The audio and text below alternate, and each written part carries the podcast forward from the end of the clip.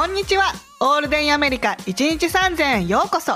このポッドキャストは、陽キャパリピのあさみと、平和ことなかれ主義の豆と陰キャ闇人間の島木のアメリカに住んでいるということだけが共通点の私たち3人がお送りしています。よろしくお願いします。よろしくお願いします。お願いします。今回も豆ちゃんはお休みということで、島木と私あさみの2人で寂しいのですが、楽しい時間をお届けできればなと思います。えーここで私たちから皆様にお知らせがあります。なんと、オールデイアメリカが音声プラットフォームの voicy.jp からも聞いていただけるようになりました。イエーイイエーイ voicy.jp では皆様と直接交流ができるので、さらに深く関わっていけることを楽しみにしています。今後ともどうぞよろしくお願いします。お願いします。はい。では今回はですね、アメリカキャンプ事情です。えー前回のエピソード、アメリカ危険動物で、えー私のですね、キャンプ場での熊との遭遇っていうね、恐怖体験の話をしたんですけれども、えー気になる方はぜひそちらもお聞きください。はい。えーそこでですね、今回はですね、まあアメリカでキャンプをするに向けてですね、ちょっと注意しておきたいことですとか、まあこれは便利だったとか、そういうことはいろいろ紹介していけたらなと思うんですけれども、あさみさんとか、私はでもただね、やっぱり一人ですからね、そんなにあの、行かないですよ。そんなにたくさん行ったことがあるわけではないんですよ。あっさいあっさうんいキャンプ経験ですよ。で、だからこそ、やっぱ熊がいてもそのまま残ったりとかね、してね。準備ができてないからね。そうそうそう、大丈夫、大丈夫とか言われてね、そんなもんなのかなとかって思いながらいるわけですよ。なんそうだね。はい。あさみさんはね、まあご家族でよく行ってらっしゃいますよね、キャンプ。うん、うん、そうだね。うちはなんか、あんまりこう、この辺やっぱ山だから、できることが限られてるから、なんかキャンプになっちゃうんだよね。なんか楽しいことしようかいや、でもいいことだと思う。うん。なんか、か、都市部とかでずっと成長したっていう方とかでも、うん。なんかね、私他の人のね、子供時代のお話とか聞くの好きなんですけど、うん。親御さんと楽しかったことみたいので、結構ね、キャンプの話がよく出てくる。ああ、やっぱね、子供たちにとっても楽しいよね。なんか、そうそうそう、なんか面白いんだと思う。そう、できることとかもすごい幅広いじゃ。んキャンプ行くと。そうそう。だし、なんか、家族全員で一つの準備するじゃないですか。なんか、その家にいると、うん。なんていうの？お父さんは何、お芝刈り父さんはずっと寝て、ね、芝刈り？どういうこと？あの、あ、家で、家でですよ。家にいると、あの、お父さんはずっと、なんか、あの、スマホ見てるとか、そういうご家庭もありますよね。あで、あの、なんていうの？その当時は違うかもしれないけども、お父さんはずっとテレビ見て、カウチでなんかお母さんは家のそのご飯の準備してるとか、そうそうそう。まあ山へ洗濯に的なものですよね。お母さんは準備、ご飯の準備してるとかで。うん。で、そのお子さんはなんかゲームしたりとか、なんかうん結構もうお母さんにしてみたら、もうみんなでやるよりも自分でやった方が早いみたいな感じの方もいらっしゃいますし、逆にもうどんだけもう、もういちいちもう手伝ってっていうのももう嫌だみたいな感じになっちゃってる人もいるし、こう。うん。で、それが勝手に手伝ってくれるような皆さんだったらちょっとまた違うかもしれないですけども、うん。あの、だからなんかキャンプに行って何が楽しかったって思うかっていうことのお話の一つで、うん。あの、一人ですね、女性の方がね、あの、やっぱりね、みんなで、あの、一つの準備するっていうのが、家族全員でやるっていうのが、そうそうそうそう、うんだからなんか家にいた時はお父さんとお母さんはそんなになんか、特にめちゃめちゃ仲がいいっていうわけじゃなかったんだけど、うん。あの、親二人がね、仲がいいっていうのを見るのが嬉しかったんですって、その人は。ああ、なるほどね。う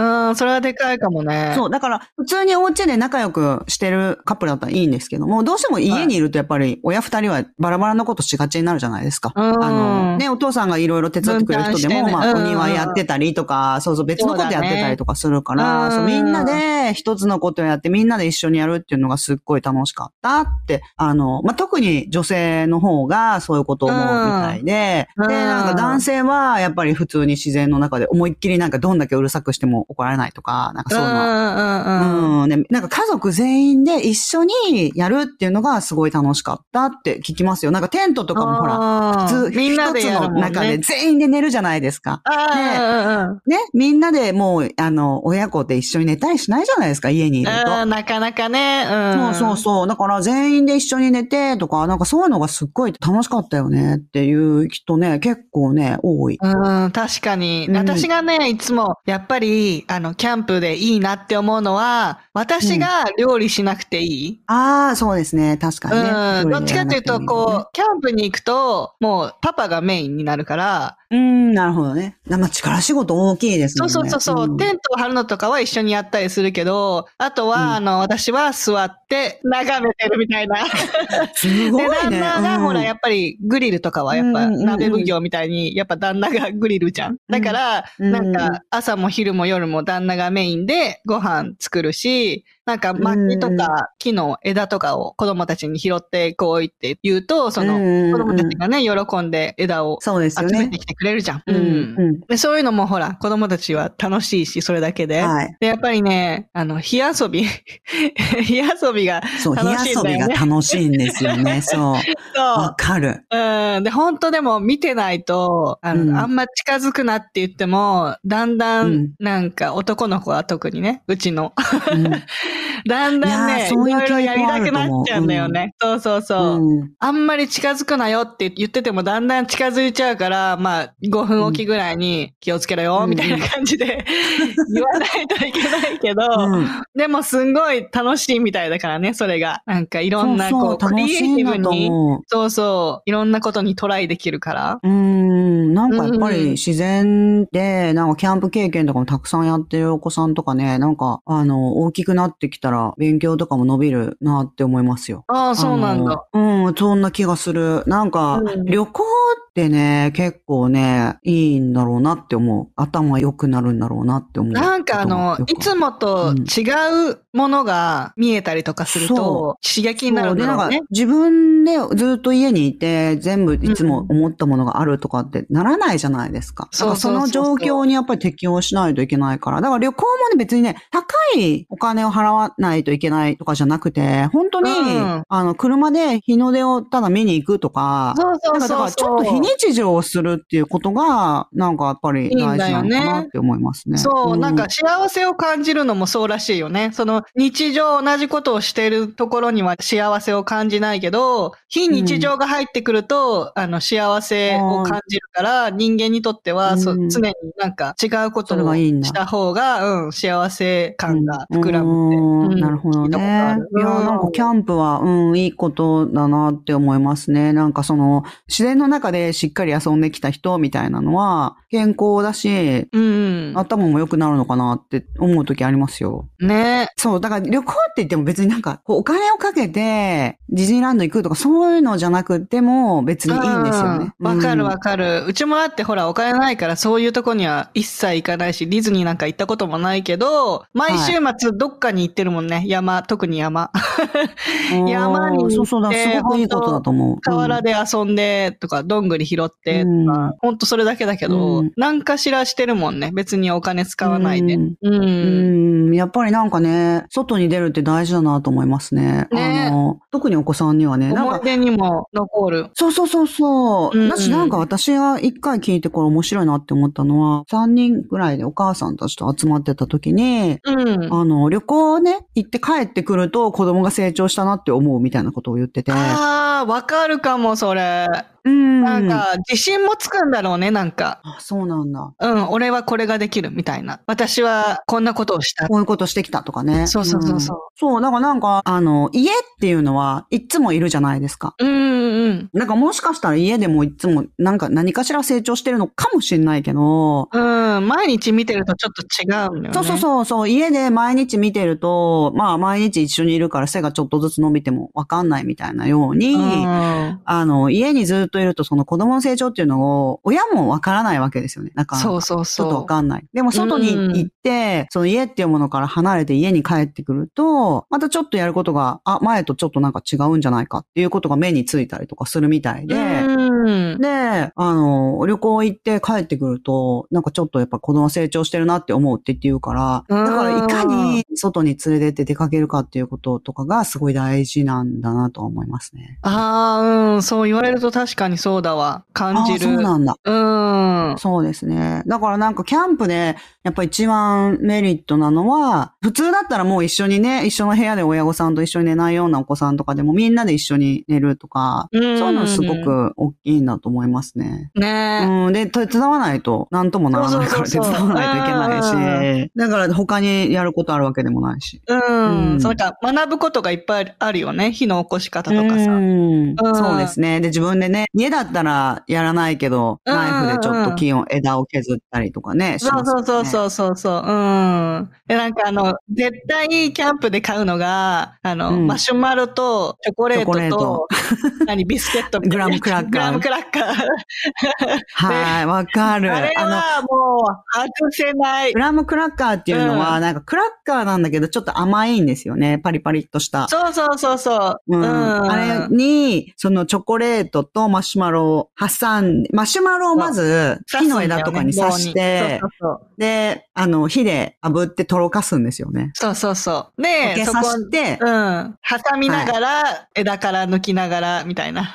そうそう。それをは、あの、そのドロドロに溶けかけのマシュマロを、チョコレートの板と、うん。そのグラムクラッカーですね。ググラムクラッカー一番外側ですね。チョコだと溶けちゃうから。うんそのグラムクラッカーで挟んでサンドイッチ状にして、うん。食べるわけですよね。あれめっちゃ美味しいですうん、よね。あれは本当、誰が発明したのか知らないけど、うん。天才だよね。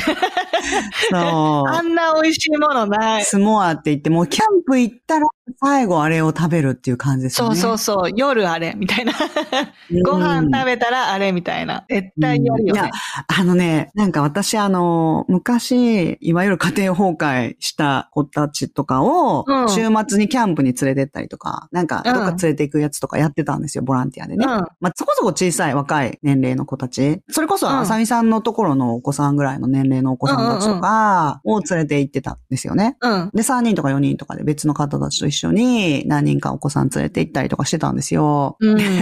そうするともうスモアってそのさっき言ってたね、うんあのマシュマロとチョコレートとグラムクラッカー。あれだけは忘れないみたいな感じ。何を忘れても、どんな準備を忘れても、あれだけわは 忘れないみたいな。がメイン。あれが食べたいがためにキャンプに行くみたいな。そうそうそうそう、もうキャンプのメインは、あれっていう感じ。キャンプのご飯。だから、ご飯ももちろん持っていくんですけど、あの、お肉とかうん焼く用のお肉とかいろいろ持っていくんだけど、うんスモアをやっぱり忘れたら、何のために来たのかってなりますよね、多分ね。何のために私たちはここに来たのか、みたいな感じ。そういう感じになる。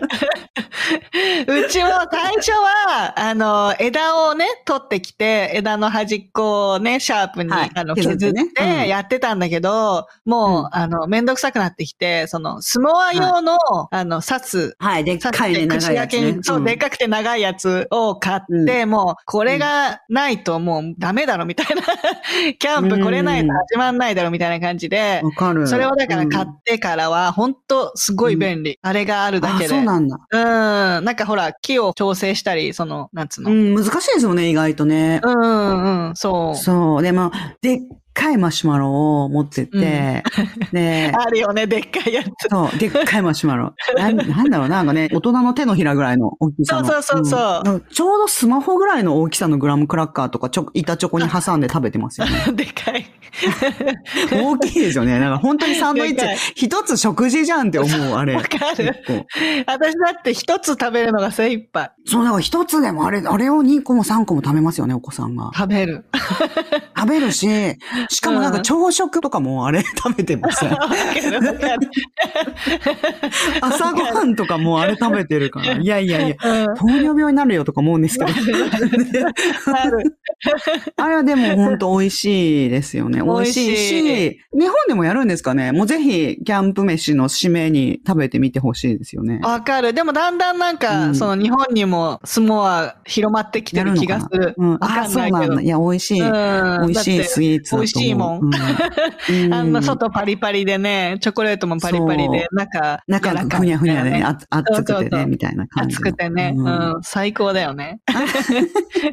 なんかね、一回キャンプ行ってあったのが、うん。この経験は、あの、子供がいる前の話なんだけど、旦那はと初めて行ったキャンプなんだけどね、その、うんうん。旦那が前勤めてた会社のボスに誘われて、二人で一緒に行ってきたんだけど、うんその時に行ったキャンプ場はそのボスが選んだキャンプ場で、なんかうん、誰でも入れるみたいなキャンプ場だったのね。はい。で、あの、そこで普通にもう結構大家族でさ、その夫婦も3、4人子供がいて、うん。で、他にも一緒に友達も呼んで来てたから、大人数でキャンプしてたわけよ。はい。そしたら、なんか、夜に、こう、何、キャンプファイヤーみたいな感じで、火をね、囲んでみんなでワイワイやってたら、なんかうん、知らない男の人が参加してきて、話しかけてきて、うん。で確実になんか、ドラッグやってるだろ、みたいな感じのうん。人で、でもあんまほら、邪気にはできないじゃん。いや、逆に怖いですよね、そんなそうそうそうそう。うん。だから普通にね、話して、ワイワイやってあげてたんだけど、なんかその人は、なんかここにずっと住んでるみたいな感じのことを言ってて、そう。で、そこにあるトラックに、なんか家族みんなでずっと住んでるみたいなことを言ってて、そうなんだね。そう。うんうん。そういうのを聞いて、旦那が、あれは絶対に、あの、メスって言って、うんドラッグの覚醒剤ですよね、要するに。覚醒剤、そうそう、なんか調理して作れる。もうトラックの中で作れるようなドラッグだから、なんか多分ドラッグを作って暮らしてるっていう感じがもうプンプンするって言っもしれないて。。うん。そうそうそうそうそうだと思う。うん、だからちょっとなんかみんなでなるべく 帰ってもらうように仕向けようみたいな感じで、仕向けて、安全にね。うん。そうそうそう。子供たちもいるし、なんかね、変なことにならないようにうまくね、帰ってもらおうみたいな感じで。そうですね。だから、その、うんその時に学んだのは、やっぱりお金を払わないで場所を取れる場所っていうのは、あんまり安全じゃないっていう感じだったんもだよね。ちろんね、そうそうですよね。そう。だから、私たちが、ねそう、家族できてから行くキャンプ場は絶対、こう、お金払ってゲートを開けてもらって入らないと入れないみたいな。で、ちゃんと毎日、こう、宿代と同じでお金を払わないといけない場所に、絶対キャンプ場の場所を取るようにしてるからすごい、なんだろう、旦那がね、リサーチ大好きなんだよね。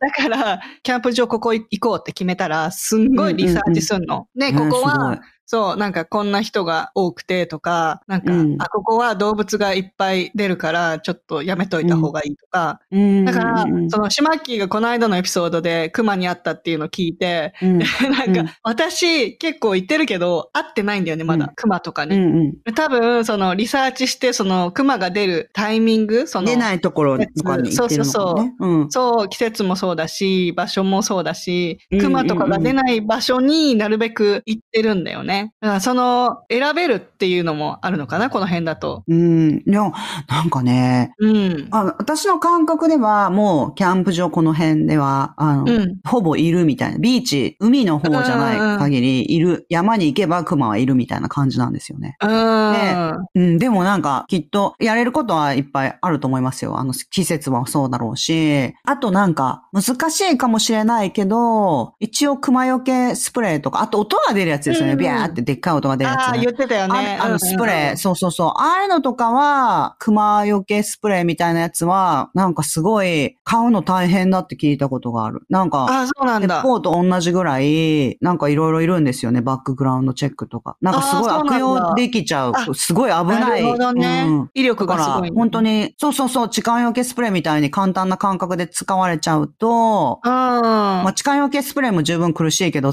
こことはないじゃないですか、人間は。うん。多分すごいなんか威力が大きい動物向けだからすごい威力が強いから、なんか結構難しいんですって、買うのとかも。あそうなんだ、ね。だから、うん、そういうの準備してくる人はめったにいないらしいですよ。あとなんか、狼のおしっことかね。狼のおしっこを巻いとくと、うん。一応、熊とか、なんていうの、他の動物余計になるっていうので、ー狼のおしっこ。うん、なんか売ってるらしいですよ。それは割と簡単に。そうそうそうそうそう。ううんそれを買って持って行ったりとかするといいですよっていうのは、なんか最近ある人に教えてもらいました。ああ、そうなんだね。ただ、まあそれももちろん完璧ではないから、うん。まあ、縄張りって感じだよね。うん、それも完璧ではないから、まあ、まあそれでも熊来ちゃうこともあるけどね、とはあるよね聞きますけどね。うんうんでもなんかやっぱり、その、動物に会えるっていう醍醐味は、ああ、ありますよねちょっ。とした可愛い動物たち、リスとか、うん、鹿とか、そんなあんまり影調のない。うんうん。草食動物がね、ね可愛いですよね。可愛いようん。ね。そう。あ、私あの、アリゾナでキャンプしたことあるんですけど、うん。その時はね、なんか、アリゾナ出身の方が連れてってくれたんですけど、うんア。リゾナってね、やっぱりすごい、めちゃめちゃ極厚の、ものすごい変わった土地じゃないですか。うん。だから、なんかね、毒性のある動物が多くて、で、タランチュラとかサソリが出るんですよ。で、そうなの。でね、そう。で、なんかキャンプの時に靴を絶対テントに入れておかないといけないって言ってて。で、なんでですか？って言って、言ったら、朝起きたらね、大抵なんか靴の中にね、サソリが入ってんだよとか言って、言ってた。なんか、涼しいのかな？そうかもしんない。うん日陰ですもんね。そうそうそうんいい穴あるって思って入っちゃうのかもしれない。そうそうそう。うん。そうそうそう。で、だからなんか、その人が言ってたのは、外でね、靴を脱いで遊んでたんですって。うんで、靴を履いたら、中にサソリがいて刺されちゃったんですって。怖っ怖っやだ。ねえ、え、どのぐらいの時間って言ったら2時間ぐらいとか言って、2時間ぐらいで、で、まあ自分はまだ、だから子供だったから、親が大慌てだよねって言って。うん、そりゃそうだよね。大丈夫だったの？そう。うん、で、何なんか普通に大丈夫だったらしいですけど、うん。病院も行ってもちろん、うん。で、うんうんなんか病院行って、こういうサソリに噛まれましたって言って、そのサソリの形状とかを言ったら、ああ、それはうん多分こういうタイプですねって言って、なんか、えー注射打ってくれすぐやってるんですって。もらったの。ええうん、そう。で、なんかでも、自分の親もサソリに噛まれたことあるんだけど、でも全然病院とか行ってなかったって言ってましたよ。覚えてないだけじゃない。うん。行ってない、え、なんでって言ったら、いや、なんか子供いっぱいいて、お母さん忙しかったからじゃないかなみたいな感じで、え、適当？って。いやいや、お母さん病院行ってよって思った。いやいや、言ってよ。でもなんかその、なんつうの、処置の仕方を知ってたのかもしれないよね。すぐに。ああ、かもそう、そうですね。確かに確かに。うんお母さんもアリゾナの人だから。うん。うん。あとなんかタランチュラも出た。ええあの、あれも普通にいたんですよ、キャンプ行ったら。いやでね、そのね、ちょっとこれすごいこれクレイジーだなって思ったのが、うん。彼女は普通に、その雲が、だって野生のタランチュラですよ。毒とかも全然あるわけじゃないですか。うんで山の中で刺されたら、うんそこからなんかもう大慌てで誰か探しに行ったりとかしないといけないじゃないですか。そそんなところなのに、そのタランチュラの進行方向にね、う。うん。タランチュラってねって言って上から、なんかタランチュラの背中側の上からこう手の出すと刺されるんですって、絶対。ええだから絶対上から触ろうとしたらダメなんですって。でも、タランチュラのその進行方向にこうやって手を置くと、その手の上をさーって通って歩いていくんですよ。うん。で、だからその手の上は通って歩いてきた、その手の上に来た時に手をこうやって振って持ち上げちゃうと、タランチュラが自分の手の上をこうぐるぐるぐるぐる歩いてくれるんですよね。ええで、それやっててね、ほらって言って。あの、タランチュラ上からあの手出しちゃダメよって言って、でもこうやってやるとって言って、その手の上をね、自分のあの手の上をぐるぐるぐるぐる歩かせてるのをうん。見せてくれて、で、いや、しまっきもやってみなよって言われて、マジかよと思って、で、その彼女が地面にポンって手を置くと、その、手の甲に雲がいるときに手をポンって広げた状態で地面に置くと、そのまま雲はガーって歩いていくんですよね。で、私は全然やるつもりじゃないのに、彼女がこうだよって言って、こうやって置くんだよって言って、バッて手を置いて、私の手を掴んで、や めてギャーだよね。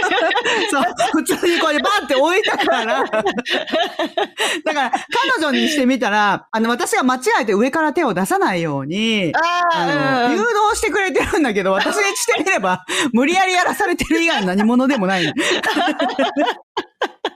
いや、いや、あのっていう状態。いやいやいや、ギャーだよ。そう、そんで手を置いたら、地面に置いたら、そうタランチュラが普通に本当に手の上をこう、ぐるぐるぐるぐる歩いてて、あの、めっちゃくちゃ柔らかいんですよね。タランチいュラ。すごいソフトやだよ無理無理。そう、すっごいソフトで、え、すごいと思って、で、まあ貴重な体験だけど、もう二度とやらないとは思いましたけど。そりゃそうだよ。そう、だから、なんか、その知らなくて上から踏もうとしちゃったりとかすると、そのと、そういう時は一番危ないと思いました。うんうん、そう。いや、だから土地によって、なんか、その、気をつけなきゃいけない危険動物は違うんだよね。そうそう もう全然違うんですよね。そう。い。や、だからさ、うんさっき言ってたけど、あの、山の奥じゃん、大体、キャンプ場って。はい、そうですよね。ね、そう、だから、そうやって刺されたとか、なんかあった時が一番困るし、うんうんあの、そうそうそううちがね、困ったのは、もう準備万端で、キャンプ場に行ったんだけど、着いたのは結構もう、夕暮れ近かったのね。だから、はい日が沈む前に、急いでテント張らなきゃ、つって、うんうんでうん、急いでテント。ね。そうそうそう、急いでテント張って、よし、じゃあ、あの、エアマットレスに空気入れようか、つって、あの、電動の、あの、もうコンセントつないでできるやつ買ってあるから、じゃあ、はい。コンセントつなごうって言って、つなごうとしたら、その、アウトレットって、あの、キャンプ場にあるコンセン電気？ト。うん。そうそう、電気入れるコンセントのタイプが違くて、なんかこう、え？キャンプカー用の、なんかう、ん。サイズで、大きいコンセントで、こう、3つついてるやつあんじゃん。はい。ソケットが。あー、あの、なんだっけ、なんか、うん、ついてますよね。三つ。そうそうそう。ね、しかもなんかこう、斜めになってるでかいやつで、うんあれがないと、電気が使えないと。ちゃんとね、電気が使える場所っていうのは調べてったんだけど、その、コンセントのタイプまで書いてないわけよ。だから、そんなのあ用意してなくて、でももう本当、うん日が暮れてるのよ、ほとんど。で、まあ、どうしよう、空気入れらんないじゃん、つって寝れなくないみたいな感じになって、ねもう、うんうんとにかく、店を探そうって。その、コンセントとか売ってる。うんうんうんで、探したんだけど、2時間ぐらい運転しないと、なんか、置いてる店がないのよ。はい。そう。うん。で、な、もう、しょうがない、もう、ダッシュで、店が閉まる前に行くしかないっつって、とにかく調べまくって、なんか、一応電話とかして置いてますか？みたいな感じで電話して、あ2時間ぐらいかけて、わざわざそれを買いに行って、もう、帰ってきたら本当夜だよね。夜10時ぐらいになっちゃって。はいはいはい。いやいや、すごい。うん。で、どうしたんですか、結局。それで、だから、うんやっと10時ぐらいにもう空気入れて、もう寝るだけだよ。なんかいろいろご飯作ったりとか、いろいろなんかプラン、あの、計画してたのに、何もできなくなっちゃって、もうとりあえず今夜は寝ようっつって、途中でね、ご飯ちょっとファストフードでご飯買って、もうこれだ、はい今日はね、これで我慢しようって言って、その日は寝てなんとかなったんだけど、まあ、一回買っとけばね、いいけど、これは、うんまさかの落とし穴だったなっつって、なんかどこにも書いてないからうんさ、だからその後旦那が慌てて、なんか、レビューに、あの、このコンセントが必要ですって 残してた。うんなるほど、なるほどね。他の人が困らないように。なんか私、今まで一回も、その電気使えるキャンプ場って行ったことない。あ本当？すっごいいいよ。うん。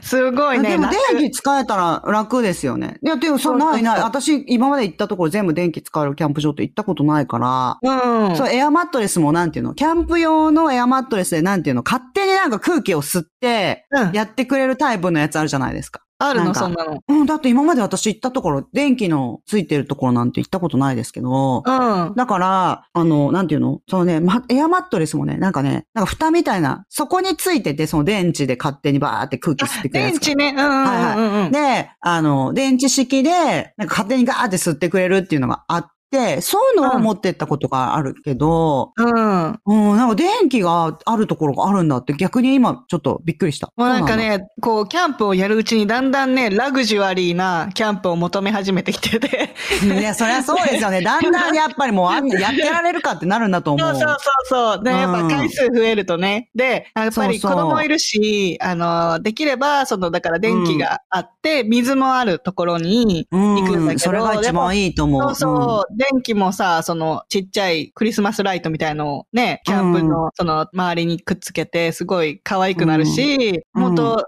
電気がね、一番、何？めんどくさいんだよね、ライトを持って歩くのが。うん。いや、電気ね、あったらね、楽ですそう、よね。すごい楽。で、なんかほら、うん人数多いじゃん、子供いるから。そうすると、はやっぱりこう、手持ちのライトが3個ぐらいは必要なわけよ。テントに1個、外に1個、うんトイレ行くように1個、みたいな。うん。だからうん、それを考えると、電気のその元があった方が、うんすごい、うん何？動きやすいんだよね、あちこち。うん。いや、そうだと思う。そいやー、それは、いやー、そっか。私もじゃあ次、なんか、子供たち連れて行くときはそういうところ行こう。電気が。うん、それ、それいいと思う。で、なんかもううんラグジュアリーを求めすぎて、私たちは、ちょっと暑くなってきたら、あの、ウィンドウユニットって言って、あの、クーラーの、こう、窓にさ、うんはめるクーラーみたいなのあんじゃん、アメリカ。うんうんうん、あります。あれを買って、キャンプの、そのテントの、あの、ええ出入りもうちょっとどういうこと？